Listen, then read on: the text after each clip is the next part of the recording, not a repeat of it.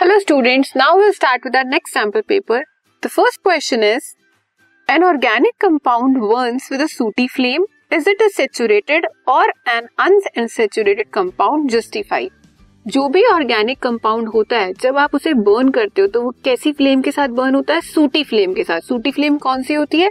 जो हमारे जिस चीज़ में आप उसे बर्न कर रहे हो, वहाँ से ब्लैकिश ब्लैकिश निकले, जिसमें सूट डिपॉजिट हो। अब वो सेचुरेटेड कंपाउंड्स की वजह से होता है या अनसेचुरेटेड कंपाउंड की वजह से आपको बताना है। सो so, अनसेचुरेटेड जो सूटी फ्लेम होती है वो किन कंपाउंड्स में आती है? अनसेचुरेटेड कंपाउंड्स में।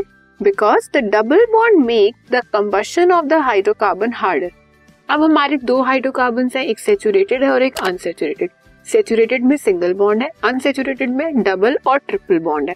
तो अनसेचुरेशन है उसमें।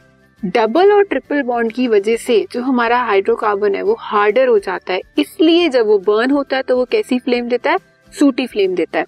And other by products may form aside from carbon dioxide and H और जो दूसरे बाई प्रोडक्ट बनते हैं वो क्या होते हैं? कार्बन डाइऑक्साइड रिलीज़ होती है और वाटर। जब भी आप किसी हाइड्रोकार्बन को बर्न करोगे, सपोज़ हम किसी अनसेचुरेटेड की बात करते हैं, हम एल्कीन की बात करते हैं सी टू एच फोर आपने इसे हीट किया। हीट किसकी प्रेजेंस में होगा? ऑक्सीजन की प्रेजेंस में होगा। तो आपके बाई प्रोडक्ट्स क्या बनेंगे? कार्बन डाइऑक्साइड प्लस वाटर ठीक है?